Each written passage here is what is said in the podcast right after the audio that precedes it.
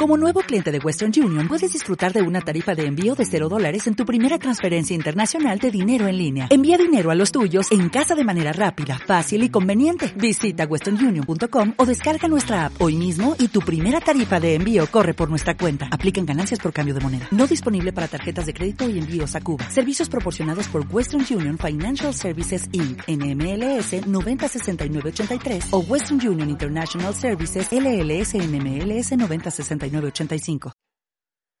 pues buenas tardes y bienvenidos un domingo más a Central 017, el podcast que comenta actualidades en perspectiva de género. Yo soy David, el presentador del podcast, está conmigo Ondina, bióloga y con tertulias sobre de delito. Buenas tardes, Ondina. Buenas tardes, muchas gracias a todos por estar aquí un día más.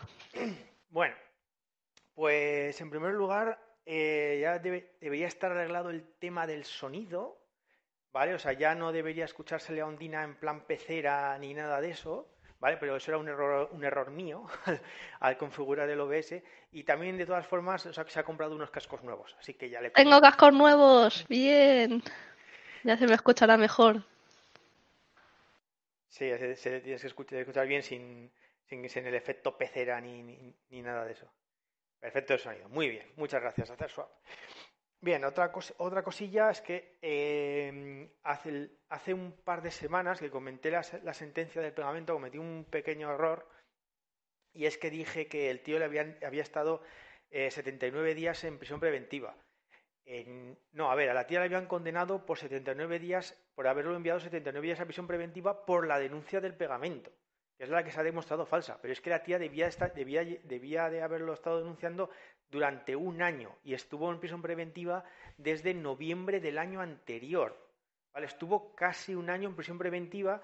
¿vale? Básicamente el tío entraba en prisión preventiva, salía y a la tía, ella le ponía otra denuncia, volvía a entrar así tres o cuatro veces hasta que ya la última no le hicieron caso y como no le hicieron caso, pues es cuando se inventó lo del, lo del pegamento para que le volvieran a hacer caso, porque necesitó subir el nivel.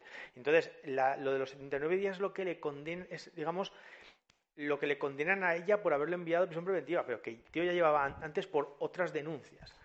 Bueno, una pequeña tontería. Bien. Bueno, pues vamos a, ello, que nuestro desgobierno no descansa y este, esta semana ha sacado más cosas.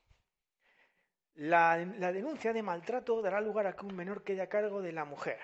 Vale, resulta que, nos, eh, supongo que sabréis, que se está tramitando una, nuestro, eh, está tramitando una ley de protección de la infancia y de la adolescencia de mano de, la vicepresidencia de, servicios sociales o algo así, de, que es el que la que lleva este Pablo Iglesias. Y resulta que este, esta semana terminaba el plazo para poner enmiendas. Y pues en la última semana, eh, de la mano de PSOE y Podemos, pues han metido una última enmienda y es que consiste en que en el caso de que en una denuncia de violencia de género se, em, el juez ponga orden de protección, pues automáticamente al padre le niegan el régimen de visitas. Así. Entonces dice la noticia. La futura ley de infancia que está tramitándose en el Congreso también se ocupará de los menores que estén en medio de un posible caso de violencia de género. PSOE y Unidas Podemos han pactado una enmienda a la norma en la que quedaría establecido que cuando se produzca una denuncia o haya sospechas de violencia machista en el ámbito familiar, sea siempre la madre la que se quede con los niños, para evitar así que permanezcan junto al presunto agresor. Tras la publicación de esta, información, el Ministerio de Igualdad matiza que sí, sería necesaria una orden de protección a la mujer para que se produzca esta circunstancia. En concreto, el texto señala que las administraciones públicas deberán prestar atención a la protección del interés superior de los niños, niñas y adolescentes que convivan en entornos de violencia de género, algo que se concreta en que garanticen el apoyo necesario para que los menores, de cara a su protección, atención especializada y recuperación, permanezcan con la mujer por lo que se llevaría a cabo esta política de discriminación positiva con las mujeres, como confirman fuentes del Ministerio de Igualdad. Pero en la mañana de este jueves, desde el Departamento de Irene Montero, matizan que sí sería necesaria la intervención de un juez, que tendría que ser el que dictara una orden de protección a la víctima, algo que no aparece en el texto de la enmienda. Algo que no aparece en el texto de la enmienda. La única salvedad que proponen socialistas y morados para que esto no ocurra es que el niño muestre su rechazo a que sea así para no ir en contra de su interés superior.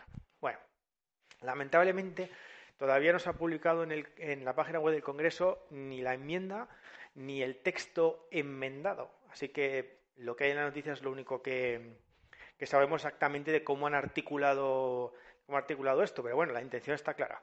Orden de protección implica no visitas del padre. ahora mismo, el tener una orden de protección no implica, no implica necesariamente que el padre eh, deje de ver a los hijos, porque la orden de protección es para la mujer, para la madre, no para, no para, los, no para los hijos. ¿Vale? Entonces, puede seguir teniendo un régimen de visitas. Bueno, pues ahora eso se acabaría y en el momento que tengas una orden de protección eso implica necesariamente que te quedas sin régimen de visitas. ¿no? Bueno, no obstante, también el una orden, de protección, puede incluir también una medida cautelar de, mm, suspensión del régimen de visitas, pero a día de hoy esto es muy raro. Solamente el 3% de las órdenes de protección, o por ahí, eh, incluyen, eh, un incluyen la suspensión del régimen de visitas con el padre. ¿vale? Y ahora también os comento, más, os comento que el año anterior eh, se, se dieron orden de protección al, me que el 17% de las denuncias. ¿Vale? Más, más o menos, para que os hagáis una, idea. Claro, ese es, el tema, exacto. O sea, eso es lo siguiente que iba a comentar. Que al, alejar al niño del padre, pues luego ya acaba todo el, todo el follón jurídico. Vamos a suponer, en el caso en el que él acabara archivado o asuelto, luego quiere, pide la custodia compartida y entonces dicen, ay, desarraigo y que el niño no quiere ver al padre y tal, tal. Y luego otra cosa muy importante, lo que se comenta, lo que comentan aquí, dice que bueno, que esto lo harán salvo que el menor diga que quiere ir con el padre. Ya, eh, porque, pues, claro, si, si dejan abierto el flanco del, de la alienación parental, ¿sabes? Pues dice, oh, que si el menor dice que no quiere venir conmigo es por alienación parental. No, y ahora quieren cerrar ese flanco también, para que no, se, no se pueda alegar eso. O sea, no, si lo, lo tienen bien pensado. Sí, pues otra vez volvemos a lo mismo de que los menores no son el, por mucho que digan que prima el bien último del menor, lo que prima es que la madre sea propietaria de sus hijos. Porque si es la madre la que tiene una orden de alejamiento, cosa, cosa rara, pero que podría ocurrir, pues al menos no se lo quitan de, de la madre. Claro, claro, o sea, esto, esto es solo para órdenes de protección en el ámbito de la violencia de género. O sea, si, si es una mujer la denunciada, nada. Aquí no, aquí no pasa nada. Pues lo de siempre. Los niños son propiedad de la madre y cualquier cosa que intente ir en contra de ellos será gravemente abatida. Sí. Y tachada de machista probablemente. También. Sí, le puedo, le puedo bajar un poquito el volumen. Ah. Vale, hasta bajado, bajado un poquito. Em, bueno, siguiente. Se me ve demasiado bien, si no, no digas término medio andino. Madre mía. Bueno, sigue. La siguiente, la siguiente ley es que es en la, nuestra nueva ley de educación que van a hacer, que creo que, habían dicho que iban a hacer sin, sin participación de, lo que viene siendo la comunidad educativa. Bueno, pues ha salido nuestra ministra de Charos a dar unas declaraciones sobre ello y bueno, pues no, no, no, tienen precio como de, como de costumbre Un trabajo muy poderoso del Ministerio de Educación, del Ministerio de Universidades, pero que nos implica a todo el Gobierno y, por supuesto, donde nosotras aportamos esa mirada de género, donde desde la educación, desde eh, esa primera infancia, tenemos que poder revertir. Sí, espera, que, joder, hostia, que no, que no oíais vosotros los vídeos que pongo. Mierda. No. Espera, sí, sí, no te preocupes, todo va bien. Eh, esas tendencias que, fíjate o casualidad, sistemáticamente llevan a las mujeres a preocuparse o a ocuparse más de materias relacionadas con los cuidados o relacionadas con otras cuestiones que no son las tecnológicas ¿no? y uno de los vectores de desarrollo económico a nivel planetario. ¿no? Hacer dice que, sí se oye, que se oye bien, la que no lo oye era yo. Ya, ya lo sé, ya lo sé. Espera un momento, que no ha acabado el vídeo. Y con esa reforma educativa y con la reforma del currículo tenemos mucho eh, que hacer y después creo que hay muchísimas políticas públicas en materia de eh, ámbito rural y en todas las políticas también de lucha contra las violencias machistas en las que hay medidas concretas a nivel del ámbito de la justicia y eso se incluye de forma transversal que pueden ayudar a que esa brecha se, haga más corta. Es verdad, esto pasó con Lechuga hace, no sé cuánto y como no suelo, no poner vídeos, no, ya, se me, había olvidado, verdad. el otro tema de, de saber por, por qué diablos el, cuando pongo, cuando pongo estas cosas no, no, lo, no lo vosotros. O sea, cuando digo vosotros me refiero, me refiero a los que están conmigo en, el, en la llamada, no, ah, vosotros, claro. no vosotros los del chat. Entiendo. Vale, ha sido una pequeña confusión. Vale. Bueno, pues que comenta Elena Montero que al parecer, pues eh, lo que quieren, lo que buscan con la nueva ley de educación es influenciar a las mujeres, a las chicas, para que vayan a hacer carreras tecnológicas. Porque qué casualidad que las, que las mujeres no vayan precisamente a esas carreras tan, tan lucrativas y tan, y, así tan, tan buenas. Bueno, pues esta, esta gente, pues eso, que no, la libertad no les gusta, porque no, no, no decidimos correctamente, ¿vale? Y van, y van a intentar, pues, bueno, pues hacer ingeniería social con la sociedad española. Vamos a ver qué tal, qué tal les va. Joder. Madre mía. Nos, bueno, nos cuenta JJ el caso de, un caso de un amigo suyo, pues eso, típico que, que supongo que estarán separándose, divorciándose, y imagino que ya estará incumpliendo sistemáticamente el régimen de visitas. ¿Puede ser? Básicamente. Bueno, y luego Ya sabemos que, que, la madre incumpla el régimen de visita, no pasa nada, pero como lo haga el padre, en el hipotético y extraño caso de que él tenga la custodia, es prácticamente automáticamente retirada de la custodia del niño. Ya, y aunque no la tenga, si por ejemplo le da a la madre los hijos régimen de visita y él no, no los devuelve, pues patapón. Sí. Bueno, el, y la, y la otra ley, bueno, no la tengo en la lista, pero bueno, la comento así un poco por encima, es que ha salido, que esto ya lo comentamos hace, hace cientos podcasts cuando, cuando, el, cuando, el confinamiento, creo, que ya por fin han entrado en vigor los famosos reglamentos de, del, Ministerio de Igualdad y del Ministerio de Trabajo para, para, para asegurar, digamos, esa ley antidiscriminatoria contra la brecha salarial, que obliga a las empresas a tener registros salariales. ¿Vale? Y básicamente han dicho que las empresas tienen seis meses para ponerse al día con la nueva, con la nueva legislación. ¿Vale? Para todas las empresas de más de 50 trabajadores, porque es lo mejor que, les apetece a las empresas en estos, estos momentos de, de crisis, ponerse a hacer estas cosas. En fin, Sí, qué buen momento han elegido, que nunca es un buen momento para hacer chorradas, pero es que encima estamos en crisis y y lo único que se les ocurre es darle más cargas a las empresas con tonterías que no le vamos que no le preocupan ni a un 1% de la población. Y le dijo, no, no hay, pero no hay régimen, o sea, pero porque se ha ido él de casa y no, o sea, o sea, quiero decir, no están en trámites de separación, ya, dos años seguro. Ya bueno, sí, claro, es que, claro, para obligarla, pues si no, si no quiere y tiene que estar en trámites de separación o lo que sea, tienen, claro, tienen que ir al juzgado y, y, pedirle al juez que, que, haga un régimen de visitas. Tardará lo que tarde, pero el problema es que cuanto más tarde será, será peor, ¿sabes? Porque si tarda mucho, entonces el problema es que dirán, no, es que ella él ha salido de su vida, ella la, la niña no le conoce, no sé qué, y ya. Y, entonces seguro que no, que no los va a ver. En fin. Bueno, en siguiente, siguiente noticia. Eh, condenan al Ministerio del Interior por no proteger a una mujer asesinada en un crimen machista.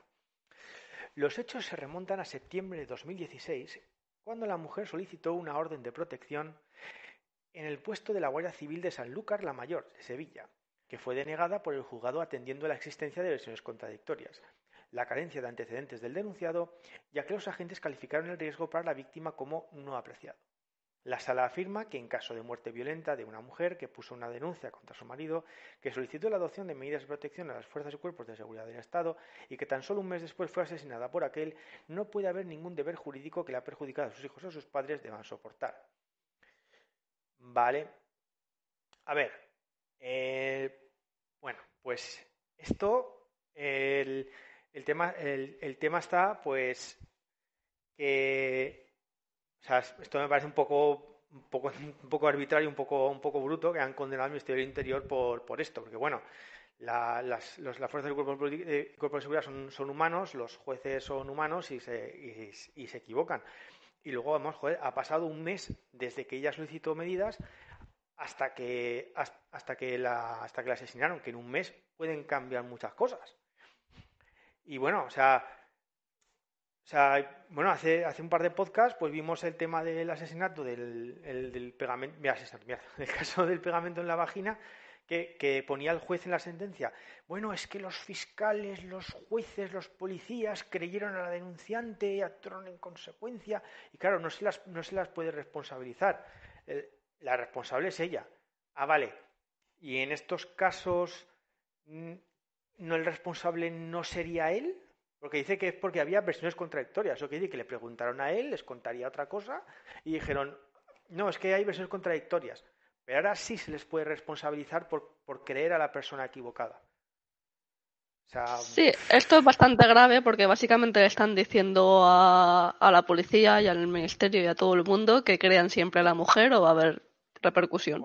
Exacto, exacto. Es lo que tenía yo aquí apuntado para decir que, que ojo con esto, que realmente el mensaje que están mandando es ojito con no dar una orden de protección si una mujer viene a solicitarlo, que como lo que si os equivocáis, o sea, no tenéis por qué hacerlo, pero si os equivocáis, caña al mono. Y esto se junta con lo de que si hay una orden de protección no dejan ver a los niños. ¿Vale? Todo muy bien, todo muy bien hilado para que al final los padres dejen de poder ver a sus hijos. Sí, está, exactamente. Esta es una de esas cosas de dos noticias que se entienden mejor juntas.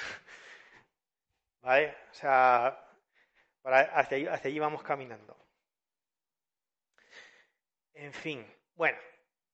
Y retomamos el caso del magistrado del Tribunal Constitucional, Fernando Valdés Dalré, que había sido denunciado por, por violencia, violencia de género de oficio. Sí, porque su mujer se ha negado a presentar denuncia que resulta que esta semana ha renunciado a su cargo. Ojo, ha renunciado a su cargo. ¿Y por qué esto es importante? Bueno, vamos a ver. Por un lado, digamos que si no renunciaba lo, lo, iban a echar, ¿vale? Sería la primera vez que se aplicaría, no me acuerdo qué artículo era de la ley orgánica del Tribunal Constitucional, el 20 algo, que básicamente si todos los restos de jueces del tribunal que opinan que otro juez del tribunal debe salir, pues lo, echan. Pero bueno, el tema es que al final pues habrá decidido renunciar. Y esto es importante. ¿Por qué es importante? Porque al renunciar pierde el aforamiento. Con lo cual el asunto ya no lo va a juzgar el Tribunal Supremo. Este asunto va a ir a un juzgado, se va, bueno, se va a tramitar, se va a instruir en un juzgado de violencia contra la mujer normal y corriente. ¿Vale? Como el resto de los mortales. Y si, y si le juzgan, se, se, le juzgará en juzgado de lo penal, normal y corriente. Y aquí los amiguismos, pues ya, ya no llegan tan, ya no llegan tan lejos. En el tribunal, los jueces del Tribunal Supremo los colocan los políticos, pero no están colocando todos los jueces de España.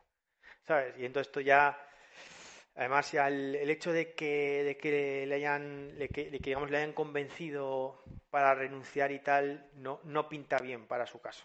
Es que no, no, no pinta nada bien. ¿Sabes? Si creyeran en su inocencia, se supone que son los jueces, ¿no? No deberían aguantar hasta, hasta que hubiera una resolución. Y bueno, aquí ha, tenido que aguantar lo mismo que ha hecho el gobierno durante todos estos años, que es culpar a, a una persona que todavía no ha sido juzgada. Pues tuvo tiempo de levantarse en contra de ese criterio del gobierno, no lo hizo, hará que sufra sus consecuencias. Sí, o sea, además fue curioso que fue... O sea, es que este caso ha venido justo después de que dijeron, no, no, hay que, los casos de violencia de género, las diligencias deben ser, deben, deben ser minuciosas y investigarlo todo y tal. Ahí tienes. Ahora, no, no, está, quiero decir, o sea, esto está bien que a la, que a la gente que tiene, que tiene poder realmente en la sociedad le pase, así que es un poco macabro, que le pase alguna, alguna cosa de estas para que, se, para que se enteren de lo que está pasando. Es que si no...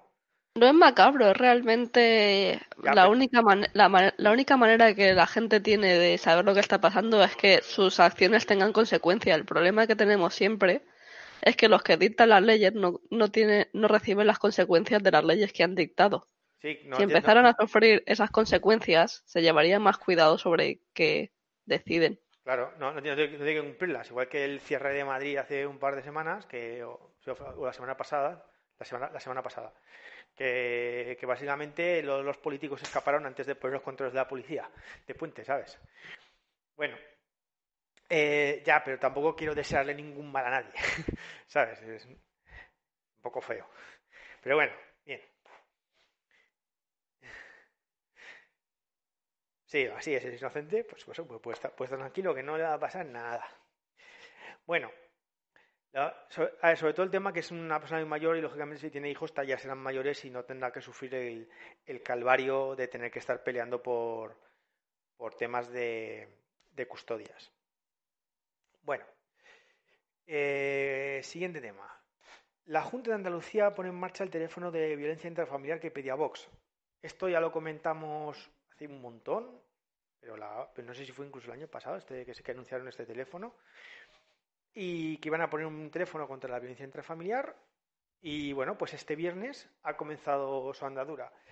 El teléfono es el 900-300-003, solo para Andalucía, y según publicitan, tiene cabida todo tipo de violencia intrafamiliar. No lo tengo muy claro leyendo la noticia si también podrían llamar mujeres víctimas de, violencia por parte de, sus parejas masculinas, pero yo creo que sí. Y bueno, pues simplemente, pues eso, que sepáis que, que la, iniciativa, que ya ha llegado a, que ha llegado a buen puerto y ya el teléfono ya existe. ¿Vale? Pues ya era hora que tuvieran un teléfono para eso, ¿no?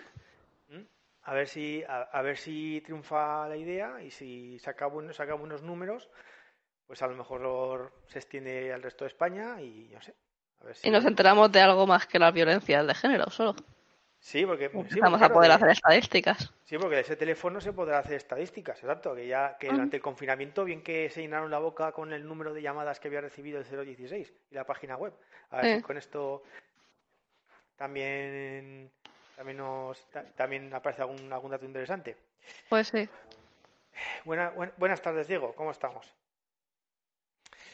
Bueno, eh, bueno, ya pasamos a noticias un poco del, mundo. Alemania rechazan un proyecto de ley por estar redactado en femenino. Ojo, eh, grandes, grandes ocurrencias. Dice, el Ministerio de Interior alemán eh, se opuso a un proyecto de ley redactado por la ministra de Justicia en el que se usaban palabras solamente en género femenino, porque argumentaron la aceptación de un proyecto redactado de esta manera iría en contra de la Constitución. Bien, sentido común. La ministra de Justicia, la abogada socialdemócrata Christy Lambrecht, redactó un proyecto de ley, bueno, como se, diga es un alemán, redactó un proyecto de ley sobre la administración judicial y la insolvencia de empresas alemanas, en el texto de la iniciativa, Lambrecht escribió en femenino todos los títulos y funciones, es decir, usó directora en lugar de director o consumidora en lugar de consumidor. El proyecto fue rechazado por el ministro del Interior, el conservador de origen bávaro Horst Seehofer. Según informó el portador del ministerio, eh, espera que el proyecto sea reescrito. el masculino genérico que parece que en alemán, también hay masculino genérico, es decir, el, uso de la forma masculina del lenguaje es reconocido para, para personas de ambos sexos.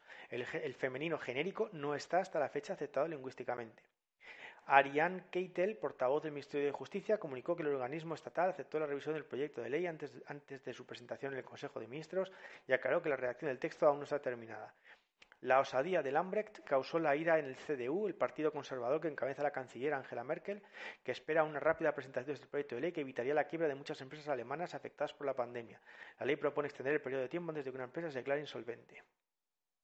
Estimada señora Lambrecht, elija cualquier otra ley para estos trucos, dijo el secretario general del Consejo Económico del Partido Demócrata Cristiano, Wolfgang Steiner. Steiger.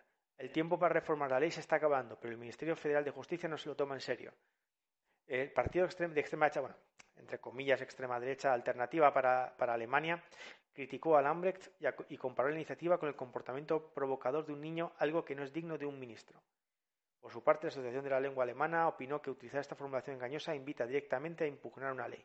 Bueno, por lo menos, y tiene un poco más de sentido común. Hombre, es que me gusta que además haya llevado la bronca de no se toma las cosas en serio por hacer vueltas chorradas. Es como eso en España es impensable, aquí todos aplaudirían. En fin, bueno, es que qué curioso. O sea, una ley toda, toda, con, palabras femeninas. Bueno. Em, ahora nos vamos a México. El Instituto Nacional de las Mujeres del Gobierno de México pone en marcha el programa Vida sin Violencia. Y el tema está en que entre las distintas cosas hay una, una, parte que pone mitos de la violencia. ¿Vale? Y entre los mitos resulta que está mito. También las mujeres maltratan a los hombres. Realidad. Cuando la mujer agrede, lo hace generalmente para defenderse. Cuando las mujeres recurren a la violencia, sus compañeros reaccionan con más violencia. O sea, mito. O sea, las mujeres maltratan a los hombres, eso, eso es un mito. Eso no, eso no existe, eso no pasa. ¿Qué, qué cara que tienen? Es que tienen una cara de, de vamos, de ladrillo. Anda que se podrían haber. Bueno, es que es que ya para qué para qué informarse si lo mejor es difundir bulos y repetirlos mucho para que la gente se lo crea.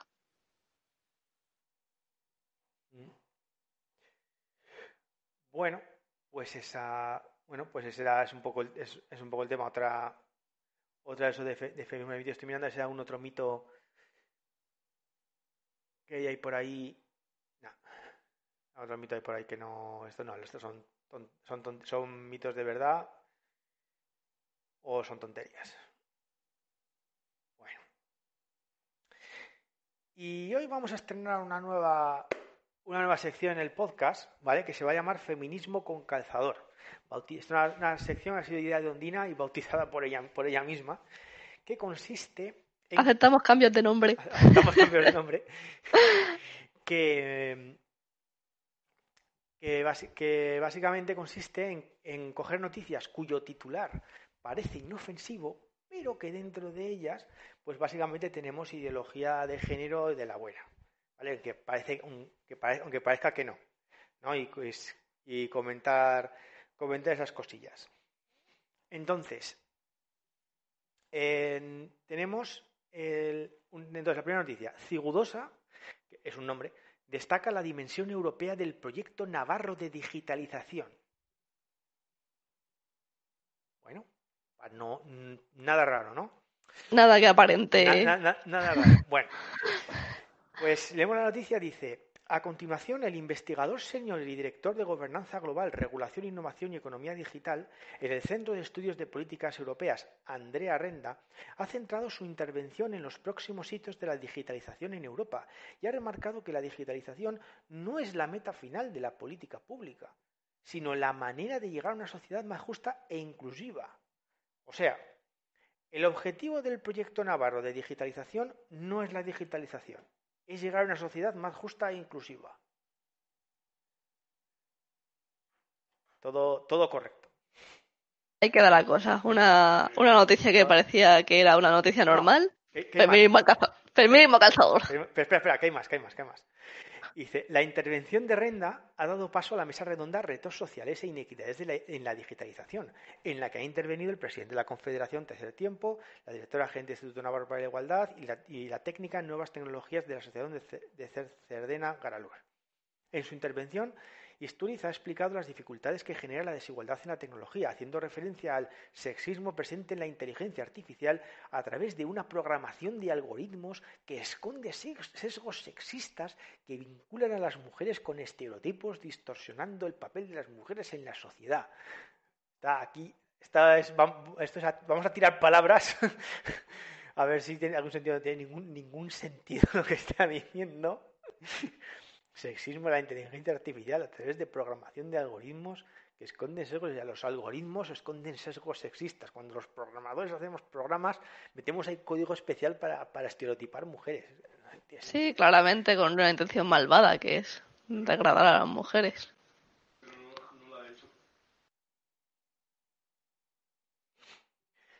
Eh, este tipo de sesgos se explican por la tendencia de emplear a hombres en el centro de, los espacios de participación sociopolítica digital. Solo un 12% de mujeres participan en el desarrollo de innovaciones ligadas a la inteligencia artificial y el machine learning con capacidad de decisión de alto, nivel y con capacidad de decisión de alto nivel, que está muy mal, muy mal redactado. Igualmente, solo representan el 11% de las personas que programan código fuente. Bueno, ya sabemos que hay pocas mujeres en el mundo tecnológico. ¿Qué le vamos, qué le vamos, qué le vamos a hacer? ¿vale? Ahí dices que como hay pocas mujeres, entonces la inteligencia artificial sale mal. Ya. en, fin, o sea, con lo, con lo, difícil que es depurar una, inteligencia artificial, lo difícil que es, que es intentar, digamos, eh, es muy difícil que te dé los resultados que tú quieres si no, si no te empeñas mucho, mucho en, en ello. Pero bueno. Eh, y luego, y como no, pues también habla de la situación de las personas LGTBI en ciencia y tecnología. Dice que faltan estudios, pero que ha citado un estudio británico que refleja que el 28% de las personas LGTBI ha considerado dejar su carrera científica debido a la discriminación que sufren. No sé, no he buscado el estudio, tampoco sé a qué, se, a qué se refería. O sea, fijaos, cantidad de cosas, una noticia aparentemente, aparentemente eh, inofensiva. La verdad es que es una caja de sorpresas del feminismo, ¿eh? Sí. Venga. Lo tienen que meter en todas partes. En, todas partes, es que no, no se escapa aquí nadie. A ver esta otra. La Rioja registra 10 heridos y 2 muertos por disparos de accidentes de caza de enero a septiembre de 2020. Ese, ese también es bueno. A ver si a alguien se le ocurre cómo han metido aquí feminismo. A ver, a ver, Ah, venga, vamos a ver cómo. a ver si a alguien del chat se le ocurre cómo, cómo pues esto, esto un, un tema de género.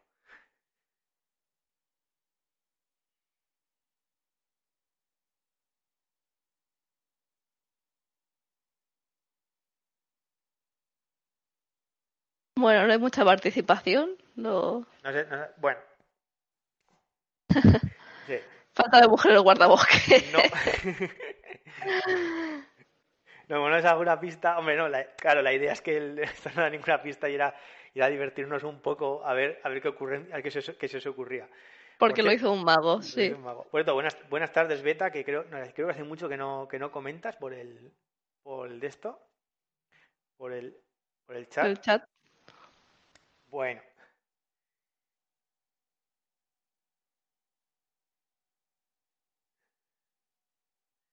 Bueno, pues, pues a ver, en la entradilla comentan que las personas en España que han recibido disparos accidentales por la actividad de caza con armas se sitúan en un total de 605 durante un tiempo comprendido entre el 1 de enero y el 6 de septiembre de este año, de las cuales 51 han perdido la vida, según datos oficiales proporcionados por el gobierno. Fijaos en el detalle que estábamos hablando de disparos accidentales. Ojo. Bueno, pues ¿cuál es la trampa?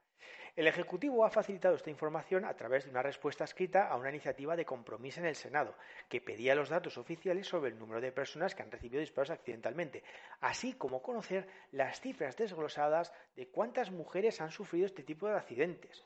¿Vale? O el problema es que querían saber cuántas mujeres han sufrido este tipo de accidentes, pero no solo eso. asimismo, el Gobierno ha informado que ninguno de estos casos ha sido catalogado como violencia de género. Ojo, ¿Vale? El gobierno central ha informado del número de mujeres que han recibido disparos accidentales por caza con arma y, según el propio Ejecutivo, de las 15 mujeres heridas y la fallecida por esta causa, ningún caso está catalogado como posible caso de violencia de género. Vamos a ver, estás preguntando por accidentes, ¿vale? Va a ser muy difícil que ninguno de estos casos sea violencia de género. Vamos a tener que inaugurar una nueva ley de accidentes machistas. Fue un error, pero en realidad odiaba a las mujeres. pues específicamente han, dicho que, ningún, que, en ningún caso ha sido catalogado como violencia de género.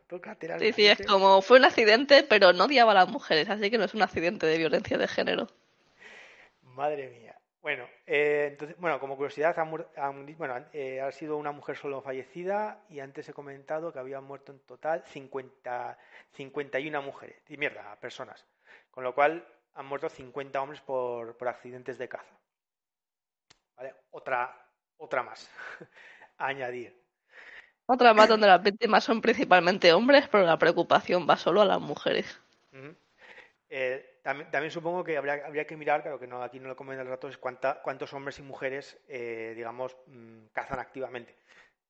¿Sabes? Porque, claro, ahí habrá también cierta, cierta desproporción en, la cantidad de hombres y mujeres que, que Sí, claro. Dice hacer suave que el problema de género que se ceba con las mujeres, por supuesto, por supuestísimo hacer suave. No sabes lo grave que es que una mujer muera de 51 personas en accidentes de caza. Bueno. Y ahora pasamos a una noticia que no es del mundo today y aquí nos vamos a reír mucho. ¿Vale? Tomar aliento. La respiración como un asunto feminista. ¡Wow! Ya no se va uno ni a poder respirar tranquilo, ¿eh? O sea, es que de verdad, ni, ni respirar nos dejan, ya literalmente. Ahora respiran mal, o sea, te va a venir gente a decir que respiran machistamente. Sí, sí, o sea, en el título del podcast está por ahí respiración feminista.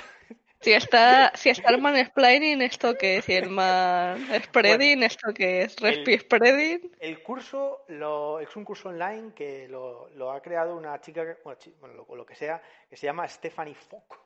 Se llama Stephanie Fock, ¿vale? 80 euros la, la matrícula, casi nada. En, el bio de, de esta persona, pues dice así. Se ha pasado casi dos décadas vagabundeando entre Granada, Barcelona y Hamburgo, ciudad donde nació y donde está vegetando actualmente. Que no sé qué es eso de vegetar. Vive con asma y alergias, entre otras muchas condiciones crónicas, y sigue fracasando en el intento de dejar de fumar. Vale, o sea, un curso de respiración feminista impartido por una asmática y fumadora empedernida. todo en orden. Vive con alma, pero bueno, con asma todavía puedo entender que te enseñe a respirar en sentido de, pues, alguna técnica que tenga para que no le dé asma, pero es que encima fumadora, o sea... Madre Vaya currículum, si esa es la mejor persona que han encontrado, la verdad es que no deberíamos preocuparnos mucho porque... Pero a ver, desde, desde 2019, Steffi Ofrece encuentros, descansos, talleres y programas 1-1 en La Alquimia, proyecto queer feminista en línea. La Alquimila, Alquimila propone su oferta en tres secciones: herbolaria, espacio menstrual y femiespa. ¿Qué es un espacio menstrual? Ni idea. Bueno, y ahora sobre, sobre el taller. Dice, este taller se dirige a todas las personas motivadas a generar conocimientos desde, con y sobre la respiración como un asunto feminista interseccional. No es un taller de terapia respiratoria. No se darán instrucciones en técnicas de respiración. ¿Vale? Es que claro, la gente se confundía, supongo. Pero que quede claro, no es un taller de terapia respiratoria, no es, no es un taller en donde se darán instrucciones en técnicas de respiración. Esto es respiración feminista, no va de respirar, va de feminismo. Dice, dice Andrea que, que para qué sirve aparte para cobrar. Pues hombre, obviamente para nada. Para nada. Para cobrar, como bien has dicho. Buena, buenas tardes, Gisa. Madre mía. Bueno, y sigue. Eh, se darán impulsos teórico-prácticos que politizan la respiración como un asunto feminista. ¿Vale? O sea, este curso pretende politizar la respiración. ¿Creías que no se podía politizar todo? ¿Que respires ofensivamente o algo? politizar la respiración. Sí, no sé, que respires, que, que, ofendas a gente cuando respires o que, o que vayas a manifestaciones respirando, no sé, algo especial para que te hagan más caso, ¿no? Bueno, no lo he entendido. Sí, ahora, creo que lo siguiente ya lo, ya lo dejará más claro. Los efectos corporales de factores como género, sexualidades, clase, raza y diversidad funcional convierten el no puedo respirar en más que una metáfora. ¿Quién respira? ¿Cómo y cuándo?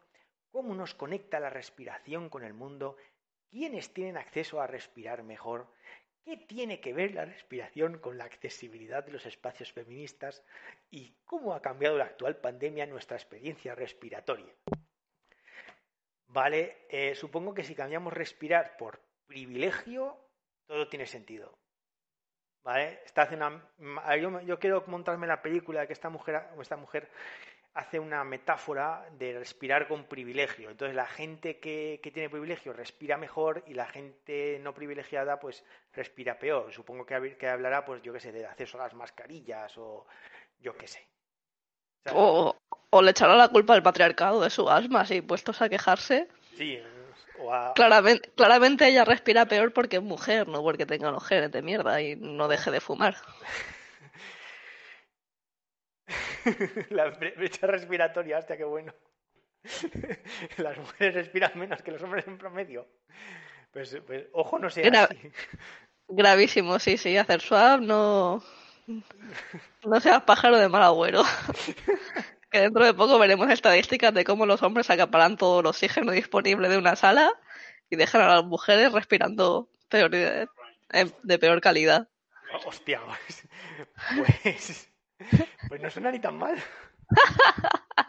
No, total, la, la, chorrada es que, claro, es que los hombres respiran mucho más y acaparan el aire de, las mujeres. Es que sois unos machistas asquerosos, dejad de respirar de una vez. Nos la privilegios respiratorios. Hacer eso, nos van a obligar a taparnos un agujero de la nariz. Claro, hombre, así respiráis a medio gas y ya no acaparáis tantos recursos. Ay. Bueno. Em, bueno, pues. Bueno, a ver. El JJ este dice que si quería eh, contactarnos con algo del tema de Asturias y eso, que si eso pasa a nuestra web y tenemos ahí un correo, pues nos escribes a nuestro correo y ya y vamos hablando. Bueno. Bueno, ya vamos a ver un asunto que ha salido esta semana. Alex, lo, ha, dicho Alex, perdón. Pues, Perdón, eso, Alex. Pues Saludamos a Alex desde aquí y puedes con, contactar con nosotros a través de la web. Bueno, eh, hay un asunto que ha salido esta semana eh, acerca de un estudio realizado por Closing Gap y L'Oreal, esos sitios de estudios científicos de, la leche, ¿vale? Mm, que viene, a, que viene a titularse, que viene a estudiar la brecha en el consumo, ¿vale? Y que han sacado el titular de que la mujer cabeza de hogar consume 452 euros más que el hombre y lidera el cambio hacia un consumo más sostenible. Eh, lo mejor es que como lo ha hecho L'Oreal, podemos decir que el estudio ha sido porque yo lo valgo. sí, así, sí, exactamente, un poquillo lo valguismo. eh, L'Oreal ya sacó un estudio hace tiempo, me, a la cabeza de, por qué las mujeres no estudian ciencia y tal, y tenía más trampas en las preguntas. O sea, era algo, algo, acojonante. había una pregunta que era bastante tramposa que es eh, ¿qué, ¿qué, estereotipos crees que impiden a las, a las mujeres estudiar ciencia? O sea, y te, daba a escoger entre opciones divertidas como, la, como las mujeres valen menos para la ciencia y cosas así. O sea, ya, pero en esa pregunta ya está metiendo que, que hay estereotipos que, que, impiden, que impiden a las mujeres estudiar ciencia y simplemente elige cuáles son. Si tú tienes otra idea acerca de por qué no que les gusta la ciencia y la tecnología, pues a la mierda. Bueno. Bueno, pues comenta, dice, cuando es la mujer quien encabeza el hogar, consume 452 euros, anuales más en bienes y servicios básicos y prioriza el gasto para la casa. Y es también la mujer quien está liderando la transición hacia un consumo más responsable y sostenible en España. Así lo demuestra el informe sobre la brecha de género en el consumo presentado hoy por Closing Gap y liderado por L'Oréal España. La investigación desvela la, la, radiografía de la mujer consumidora, gestiona las finanzas en casa y compra más consciente, reflexiva y multicanal que el hombre. Las mujeres que encabezan el hogar consumen más que los hombres y priorizan siempre el consumo de bienes y servicios más esenciales, reduciendo así otras partidas de gasto menos relevante. Vale. Totalmente porque yo lo valgo, porque eso de que gastan menos, consumen más, pero, pero gastan menos, pero lo hacen mejor. O sea, ¿alguien me puede decir qué, querían decir con esto? No sé. Bueno, vamos que la mujer es mejor, ya está, porque yo lo valgo. Sí, bueno, a ver, entonces, a ver, vamos a ir desgranando esto poco a poco. Si entramos al, famoso estudio y vamos a la parte donde afirman lo de los 452 euros, vemos que se han sacado los datos de la encuesta de familias del INE. Espera un momento. Que lo, que lo abra, que no sé si se me ha abierto. No me acuerdo cómo. Ah, aquí. La encuesta. La encuesta de presupuestos familiares. ¿Vale? A partir de, de línea. Vale. Resulta que nos vamos a esta encuesta y un poco vamos a empezar a aclarar conceptos. ¿Vale? Aquí en LINE define, digamos, cabeza, eh, digamos, eh, familia encabezada por X, dice, se considera sustentador principal, o sea, el, cuando se dice que encabeza el hogar se refiere a que es el sustentador principal. Dice, se considera sustentador principal aquel miembro del hogar de 16 o más años cuya aportación periódica, no ocasional, al presupuesto común se destina a atender los gastos del hogar en mayor grado que las aportaciones de cada uno de los restantes miembros. Vale. Entonces, los hogares encabezados por mujeres, pues ¿cuáles van a ser generalmente? Pues los hogares monoparentales con una, con una madre ¿vale? En una mujer, los hogares compuestos por una mujer y hay algunos hogares en los que ella gana más, gana más que él. Vale. Eh, vale, entonces, esto ya es, esto ya aquí ya aquí ya metemos un tema. Luego, otro tema metodológico es el hecho de que están asumiendo, sin decirlo, que el principal proveedor ¿vale? Es a su vez el principal gastador, que no tiene por qué. O sea, que una familia tenga una fuente de ingresos principal no significa que, sea el mismo, el mismo individuo dentro de la familia el que decida luego en qué se gasta el dinero. Sí, porque no vamos a fingir, por mucho que no queramos ser machistas, que normalmente el hombre gana dinero y la mujer lo gasta en compras. Y las compras más grandes, como comprar un coche o un piso, se hacen conjuntamente pero generalmente la compra del hogar del día a día la hace la mujer. Eh, no, mm, por ejemplo, me acuerdo que en Estados Unidos sacaron que, el, que las mujeres decidían, no sé, de, cada dólar que entraba en una familia, que las mujeres decidían, no sé, no sé cuántos, cuántos céntimos, una barbaridad, el 0,080, 0,90 céntimos de ese dólar a, a dónde iba destinado. Pero si ganaban el ganan 0,75 o 0,70 céntimos por cada dólar, ¿cómo es posible que, que, sean capaces de gastar más de lo que ganan? ¿Sabes? Fue, fue un caso bastante, cachondeo cuando salió con esos estudios, fue hace muchos, muchos años.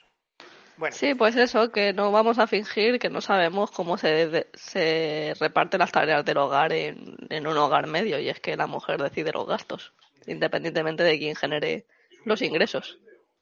Bueno, el, el tema es que yo me, he partido un poco la, cabeza intentando saber cómo diablos han calculado los 452 euros de marras de, diferencia. Y me he ido a la web del INE y he estado dando vueltas por, la estadística y resulta que no, no tiene ni pies ni cabeza. O sea, si tú pides los gastos, pues eh, si tú vas a hombres, pone gasto, gasto medio por hogar, 31.863,07 euros. Mujeres, 27.157,76. Es más. Si vamos, por ejemplo, a alimentos, alimentos y bebidas no alcohólicas, pues te dice gasto medio por hogar en hombres, 4.200, oye, va, me estoy 4.564,79 siendo el 14,33% del salario, o sea, del, ingreso.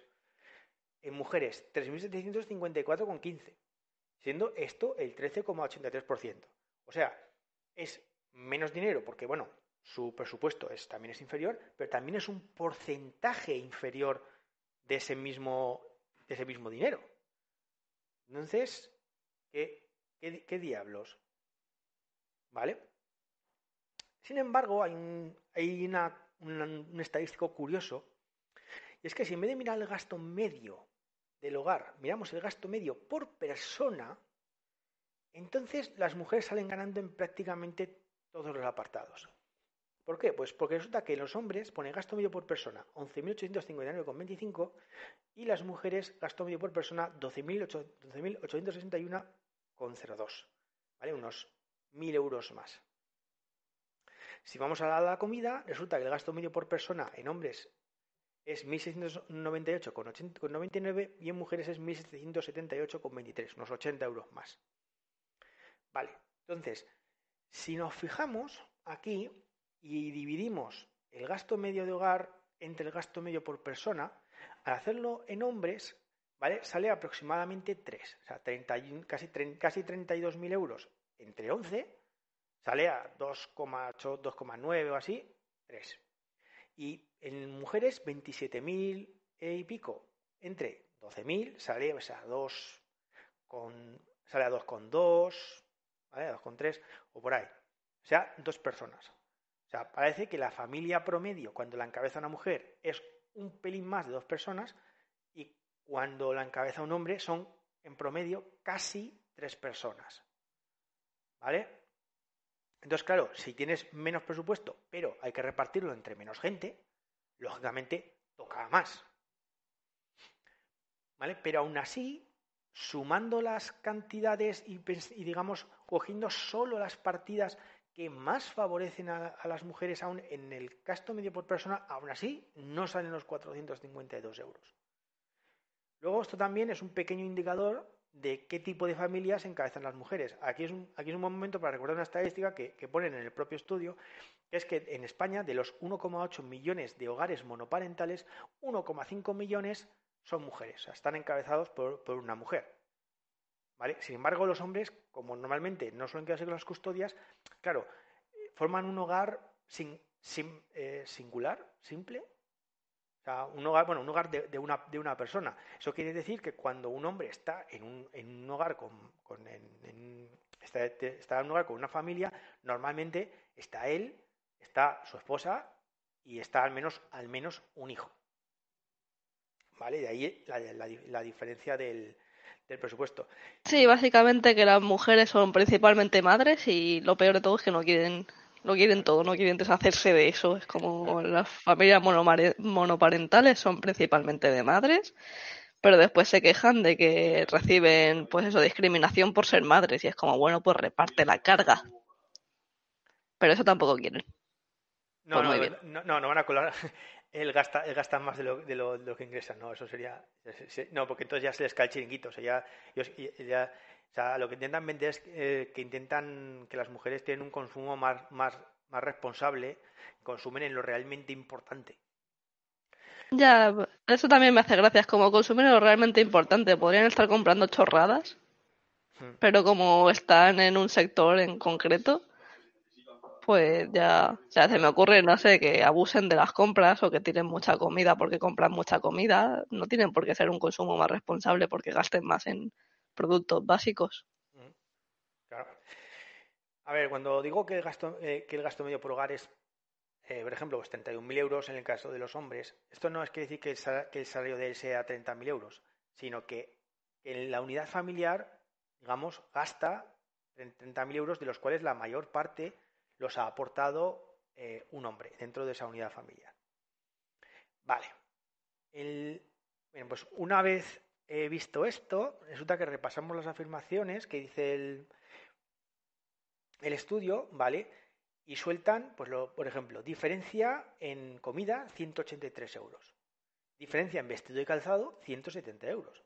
Pero es que tú vas a los datos del INE y no hay manera de sacar esos 180 euros, sino que salen 80, y tampoco hay manera ninguna de sacar los, los 170 euros en, vestido, en vestido y calzado. Salen, salen aquí unos, 70 euros, 70,42. O sea, parece que han metido ahí como 100 euros de más.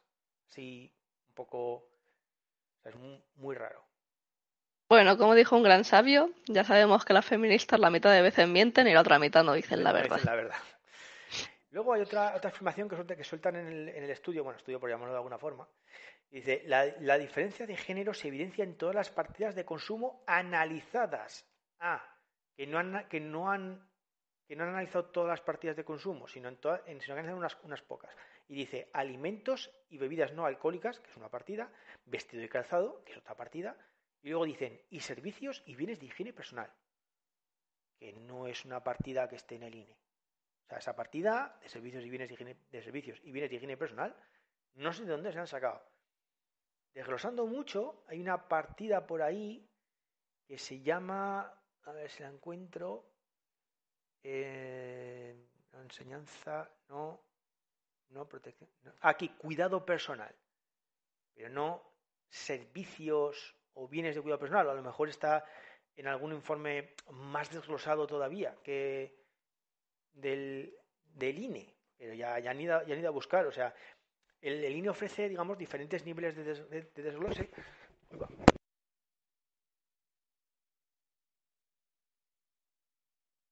Que of- ofrece diversos, diversos niveles de desglose y el, y entonces, bueno, en, un, en el nivel más alto de desglose, no lo de los, servicios sociales, pues no, los servicios estos de bienes, ay, que me he desconcentrado, de higiene personal no se ve y cuando lo, lo pides más desglosado aparece lo de cuidado personal, supongo que eso se puede desglosar más todavía, pero ya es ir a buscar unas partidas muy específicas. En fin. Bueno, no sé. O sea, que es muy... Mi conclusión es que se lo han sacado todo de la manga. O sea, no, no- o sea, en el estudio no indican de ninguna forma claramente cómo lo han hecho. O sea, simplemente han dicho, mira, sí hemos cogido estos datos del INE y hemos hecho una cuenta y ha salido que las mujeres gastan 450 euros más. Hala. Sea, bueno, los hogares encabezados por mujer gastan 400, por mujeres gastan 450 euros más y eso es bueno. Somehow. Eh, ah, bueno, sí. Y luego también, ah, han dicho en el artículo que son más omnicanal. Y diréis, ¿y esta qué mierda es? Pues básicamente porque también dicen que también en otro, en otro, en otro estudio, en otra, encuesta que habla de los hábitos de hombres y mujeres comprando online, pues que las mujeres que al parecer, eh, eh, no sé si que gastan más online, o sea, compran, hacen más compras online que los hombres. La diferencia son es un 4 o un 5% más, ¿vale? Que sobre más o menos un 60%. O sea, tampoco, tampoco es algo que, que sea aquí la, la diferencia que nos vaya a sacar de pobres o algo así. A ver si lo encuentro.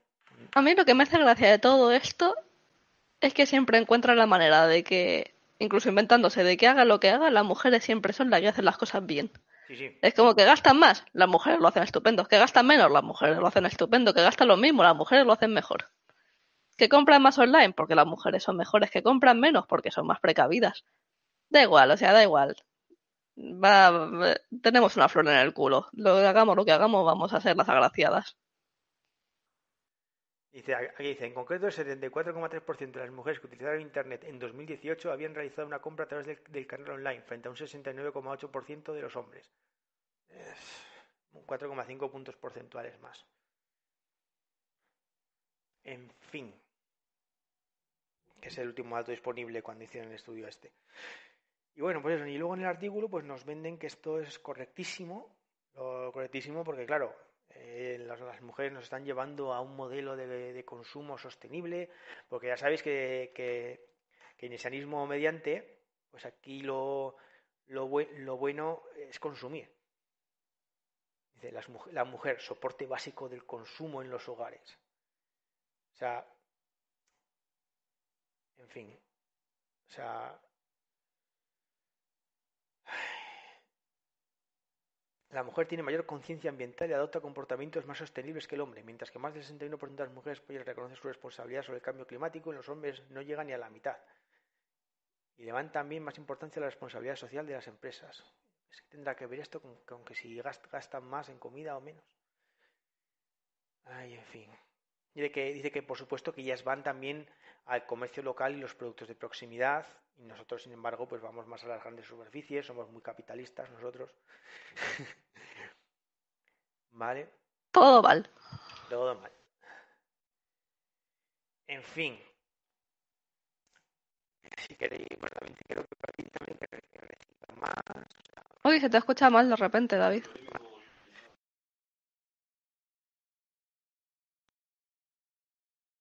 El tema, el tema está en que realmente es que no sé si, es que claro, no sé si, si, si nos interesa gastar más, porque, o sea, ¿se, se me oye bien?